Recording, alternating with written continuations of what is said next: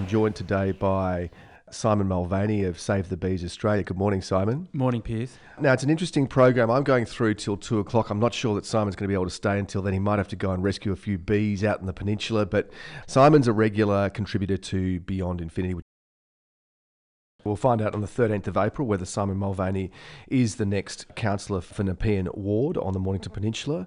The area that's covered in that ward is, uh, I think you mentioned, is uh, approximately from Portsea up to Tootgarook, that kind of area. Yes, and, and that brings us on to where the spraying was going to get done too. And so this was one of the issues which we were going to we are going to move on to. Yeah. So the issues that you were campaigning on, well, one of them was was um, spraying for mosquitoes because of the problem with Buruli, and this is this uh, nasty kind of ulcerated sore that you can get if you get bitten by a mosquito. And the theory, and we, we actually had some uh, some pretty uh, clever people coming down and uh, and talking to well both Simon and myself on air and at a town hall meeting, if you like, public meeting, which was packed. I remember in Rye, where Simon was up on stage, uh, kind of on the side of people who were concerned about spraying because that was one of the solutions being put out there. And then we also had a couple of scientists, leading scientists, who'd been studying uh, the Buruli ulcers and outbreaks that had happened um, also on the Bellarine Peninsula, where it was originally, and then it spread over to the uh, the southern end of the Mornington Peninsula. One of those scientists was a guy by the name of uh, Tim Stinear, who's a professor at the Doherty Institute. He's in their Department of Microbiology and Immunology. He was fascinating. He was good enough to uh, come in and speak to me, along with a colleague of his, where uh, you know they went into some depth about about uh, you know the, the, studies that have been done to confirm that mosquitoes really are very likely to be the the the, uh, the way that uh, these Buruli infections are transferring from the possum population to humans. And so they talked about, you know, the merits or otherwise of spraying. But you got some good news because um, I think fairly recently you were saying you got contacted by Professor Tim Stinear, giving you some an update on the on the potential for spraying or otherwise. Yeah, it, it was great. There's there's several great things that have come out of this. The first one was the amount of Buruli ulcers really dropped last year. They're not sure why. It might have been a seasonal thing where there were less mosquitoes. There might have been because less people out because of COVID. Um, but the, the, the cases went down quite dramatically. Um, but there still are a few cases out there. But they also managed to get a lot of funding um, from the federal government to keep their study up. Mm-hmm. Um, but the best news for me was they have a new way of reducing the numbers of mosquitoes. And Tim wanted to make it clear it's not getting rid of mosquitoes completely. It's just reducing the numbers of mosquitoes in certain areas. Mm. And there's a trap system they use. I think the trap's filled with um, some type of uh, yeast and and um, straw, and it attracts the mosquitoes, and and then they, they die in the traps. Um, and I did a bit of reading up on these traps and they're using him in the Philippines and other places where they have to control the mosquitoes for dengue fever and um, and um, malaria and those other diseases. So um, it's really great that the study can continue um, and um, no pesticides have to be used at all. Yeah, that's that's that is good news because I think there were a lot of people, particularly at that that uh, meeting, uh, which was really packed, probably about a couple of years ago now uh, in Rye on that specific subject. And I, I, mean, I remember going, and I could only get to the very back of the hall. It was it was jam packed. I think four or five hundred people turned up uh, to listen to experts, representatives from the Shire, Port Phillip Shire, and also uh, the scientists who were sort of saying, well, we need to do something about it, and talking about the way that the bacteria it is, it's it's, it's a bacterial infection spread uh, from between possums, and there's lots and lots of possums. Everyone knows that they're they're everywhere. Uh, between possums and then mosquitoes bite the possums, and then if those same mosquitoes bite humans. Uh, then you can have a transfer of, of, Buruli, and you wind up with these really nasty ulcerous sores. In fact, Buruli is named after an African river. Uh, I think where it might have originated, and somehow it wound up in Australia. It started off, it used to be called Bairnsdale ulcers. They started in Australia uh, up around the Bairnsdale area, and then they, some years ago, I think going back to the 1930s, Uh, somehow they've switched over. They've wound up on the uh, Bellarine Peninsula, and then from there they, they crossed over and, and found their way onto the southern peninsula. But Buruli is actually quite similar in some ways to um, leprosy. It's got some similarities mm-hmm. uh, to the way the um, the infection spreads on the skin, and, and you wind up this uh, really hollowed out, quite nasty and hard to treat requires quite a long course of really, really strong antibiotics to uh, to get control of it. Well, the doctors entered into the conversation a bit uh, during the meeting on that topic, and mm. they said if they diagnose it early, mm. they can treat it really quickly and efficiently. Mm-hmm. But a lot of um, GPs are misdiagnosing it. Yeah. And the worst cases were when people left the Mornington Peninsula with, you know, the ulcers and went to doctors and they had no idea what, what, it was. Yeah. yeah. So a lot of people come down to the Mornington Peninsula for holidays and stuff. They might, and there were examples of that actually, who just you know literally come down for a weekend, got bitten by mosquitoes, uh, and then, you know, five or six months later, that's when they've realised they've got this uh, this nasty ulcer. So initially, it just looks like a mosquito bite. So mm. that's another reason why it'd be hard to pick so, up. and the GPs were saying we just need a big marketing campaign t- to get to all the other GPs to tell them what they're looking for, and um, and I think that has gone on a little bit. It was really great this, the way the community galvanised and all different sections of the community to find a better outcome than. Um, just um, spraying the whole joint. Yeah. Um, but one thing was remarkable. I, I asked Tim about was how do they know that it came from possums and, and, and what happened? And he said their hypothesis was that a possum hitched a ride over the car ferry and got here. Right. so yeah. Yeah, yeah, interesting. Or I guess I don't know whether mosquitoes can, tra- can travel that far. Probably it'd be probably quite hard for a mosquito to travel that far. We had all these discussions about how do you how do you really make it effective because you know you've got this problem of, of still water. So and you've also got a lot of beach houses where people may not come down to their house apart from two or three weeks a year. If you've got a blocked gutter or you've got some leaves that have filled up your downpipes, then you've got this water sitting in the gutters. I mean, I've got the same problem where I am, and if you don't drain that out, then that is a perfect breeding ground for mosquitoes. And then if you've also got possums, which and possums are very widespread um, throughout the, the peninsula, as they are throughout really a lot of Australia. So you've got an ideal recipe. And I, I actually discussed with, this with them, and I think it might have been raised at the the, counts, the town hall meeting that was held in Rye, where well, what do you do about this? And and so even if you've sprayed, you've still got water sitting around, and you might get rid of the flying mosquitoes, but you've got more that are breeding. And so when you, you smoke or the, the chemical that's being used to fumigate to kill the sort of live mosquitoes that are, that are out there, um, you've also got the ability for them to be reproducing very, very quickly in any still water anywhere on the peninsula. Yeah, so in, in that way, I don't even think the scientists were saying that it was going to be the absolute solution. Mm. I think they were just trying to get the proof that the vector was a mosquito that mm. was that wasn't going to be an effective solution um, doing the spraying at all. Yep. And you're right. One of the counsellors contacted me, and he saw a, a correlation in the block drainage on the peninsula mm. and where people were getting the ulcers. Right. And so he, he said they did a massive cleanup of the drainage systems, mm. and he, he thinks that's the reason why cases went down. Yeah, I mean, a lot of the peninsula is very sandy, particularly the southern end of it. So water doesn't. You can have a lot of rain, and it won't stay in puddles on the ground for too long because you know the sand tends to just soak up the water. So it's uh, it's not a place where you get a lot of water necessarily accumulating sort of on roads. I mean, if you get enough rain, it'll sit there, might sit there for a few days, but not for weeks and weeks. But on the other hand, in gutters, you know, on the roofs of houses, which are pretty hard to check. And, and I kind of asked them, how would you how would you actually realistically be able to tackle that? You know, the breeding places that mosquitoes have. He sort of said, well, we'd have to have teams that go around and actually door knock and and uh, you know, if someone if, if someone's there, then they ask permission and they go and empty the you know unblock their gutters and try to get rid of the the, the still water where they breed breed reminds me a little bit of Ross River fever and the like up in far north Queensland. In certain areas, it's actually illegal to have like a, a, dog's water bowl or outside your you know your back door because mosquitoes can breed in that, and it's such a problem. It's considered such a serious disease that, that you just can't have any water where avoidable.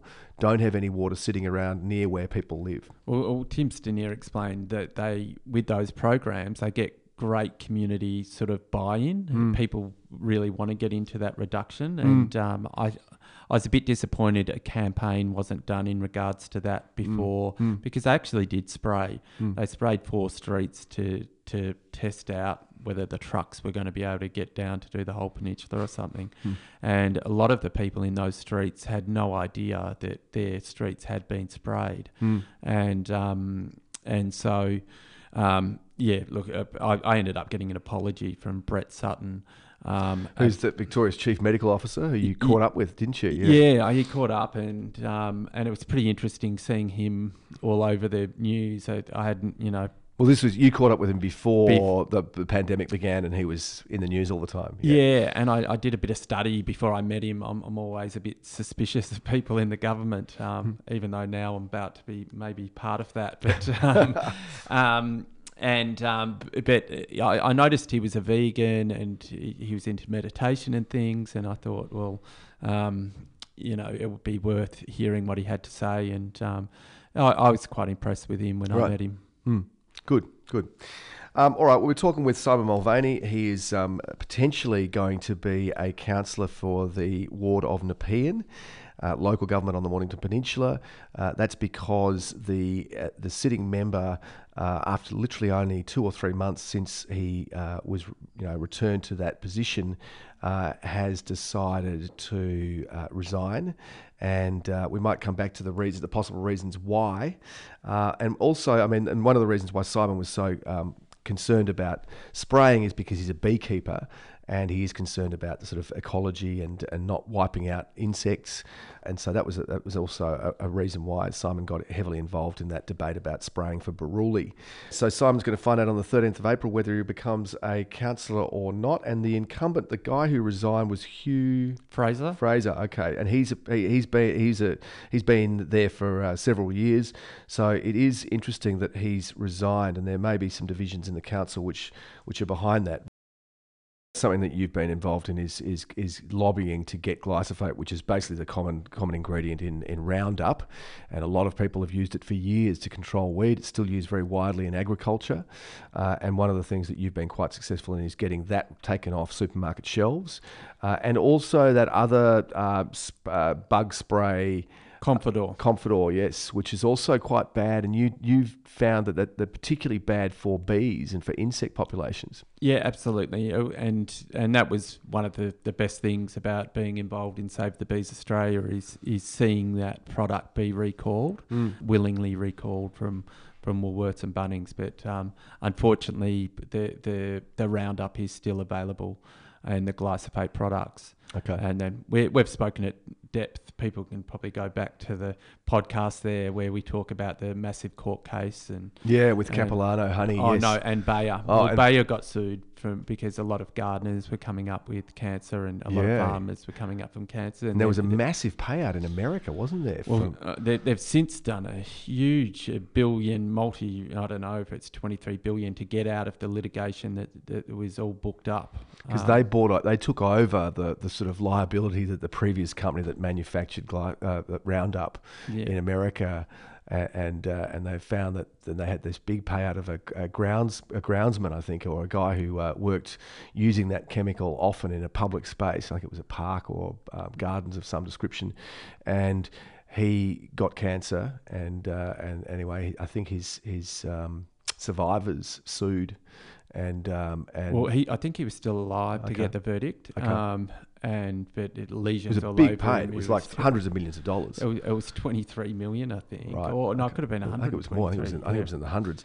It was it was a big payout anyway, and so it's just highlighted for everyone and uh, the the importance uh, and the and the risks involved with some of these these chemicals that we all just take for granted and and you know are very widely used, uh, and this sort of leads me to you know one of the great successes that Simon Mulvaney, uh, who's joining me in the studio today, has had is that he's he's managed to harness social media. And you mentioned uh, off air that you know trying to run a campaign for a, a, a position as a councillor amid the pandemic. So the actual, you know, the the uh, the, the build up to it might have been in, uh, you know, I think the results were, were announced in November, but the actual campaign and, and the and the and the um, actual election was happening during lockdown. We were still in lockdown in Victoria, that that very hard stage four lockdown, which controversially also applied on the Mornington Peninsula, not just in in Melbourne, as well as the Yarra Valley. A lot of the Yarra Valley was all considered part of Melbourne. So kind of areas that are, you know, almost rural or semi-rural uh, were bound up in that in that big lockdown.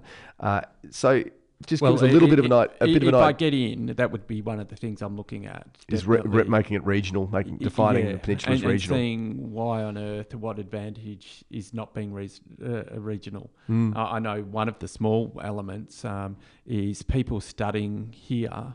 Um, in Melbourne, they, they don't get the same type of support as someone from Geelong gets. Right. And so, you know, from a similar distance. Uh, or I can only see positives in us becoming regional. Yeah. Um, so far. So yeah. I mean, for anyone who doesn't know, uh, where, the, the, the Mornington Peninsula is about.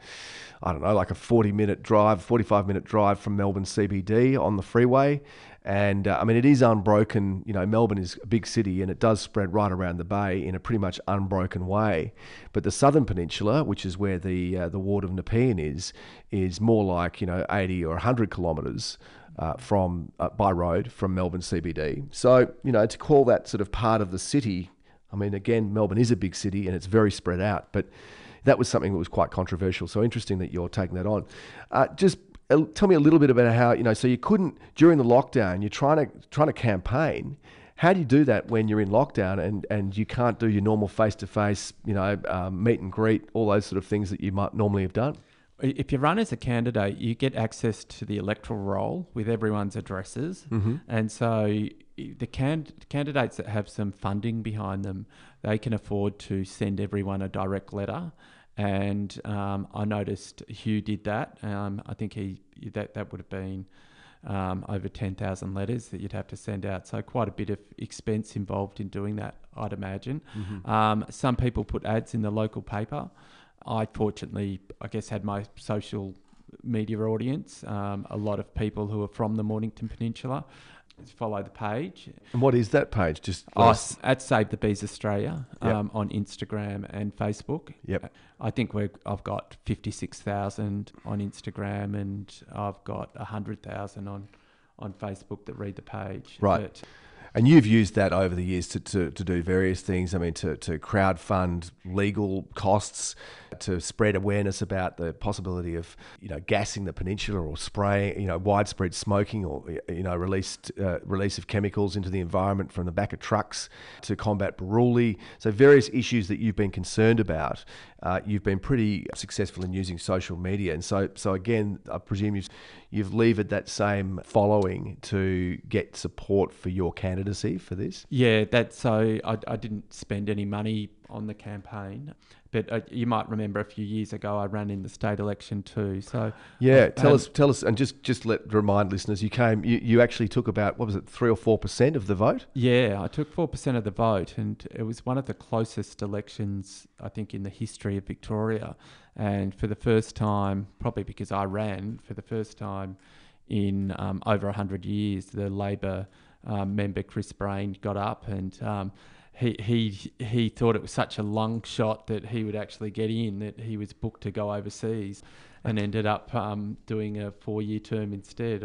He he's been great actually. He he came around to my house the other week and asked me about any of the concerns I might have, and it's great. Even if you don't win, that you've got the ear of these decisions makers now, mm. so that's good. Yeah.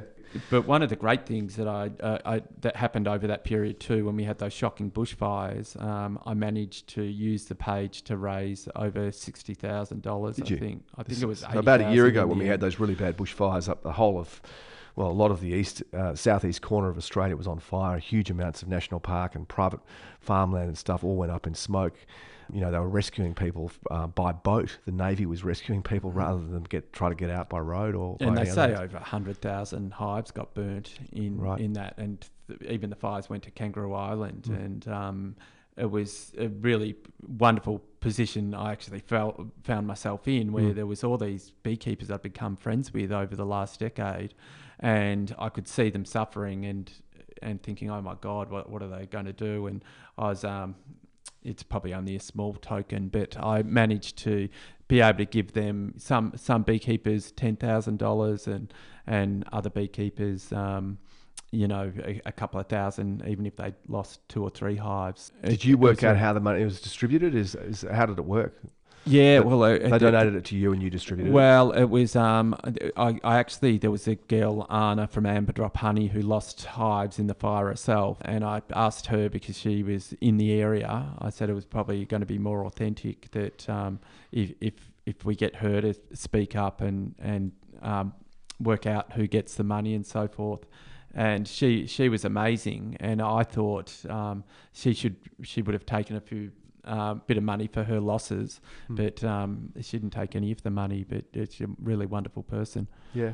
But the sad that brings us to the sad fact now that these same beekeepers that have um, lost everything in the fires are now losing.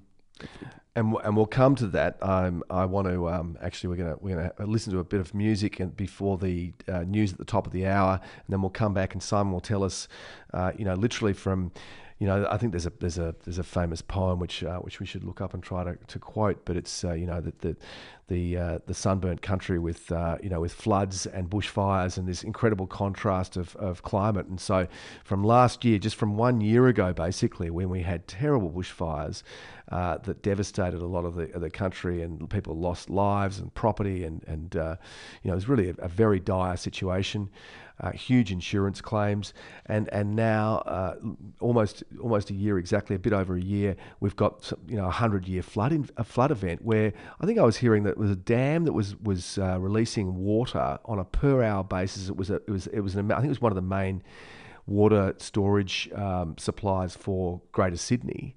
Uh, just to the north of the city, I think, or west west of the city, and and the amount of water per hour was uh, the same as the volume of Sydney Harbour. Yeah, you know, so unbelievable amounts of water. So we'll, we'll come to that because I think that's a really important conversation to have, and, and you know, to drum up some some awareness um, of, of, among people further south who haven't fortunately been as affected. Uh, there will, I'm sure, be charity drives to uh, to support people who need help. Um, so uh, we might uh, we'll come back to that. But uh, I've been talking with Simon Mulvaney of Save the Bees Australia. He is uh, hoping to be a councillor for the ward of Nepean on the Mornington Peninsula. Uh, results will be known on the 13th of April, so we'll keep abreast of that. And if you were wanting to hear longer interviews with Simon Mulvaney about Buruli, about his campaign against Capilano honey, his efforts to, to ensure truth in advertising, to make sure that people knew what they were getting if they bought honey from supermarket chains, that kind of stuff. There's a lot Simon's done over the years with me on this program. You can access it all on interviews on our program website, beyondinfinity.com.au. And you can also go to Simon's Instagram and Facebook handles, which are. Um, Save the Bees Australia, just mm-hmm. at Save the Bees Australia, but the website's www.bethecure.com. Okay. So lots of different ways you can catch up on those earlier interviews on uh, various issues that Simon's done. You're listening to Beyond Infinity. Beyond Infinity. Thanks for listening. Remember to visit our program website, beyondinfinity.com.au, where you'll find our complete back catalogue of over 600 podcasts. That's beyondinfinity.com.au.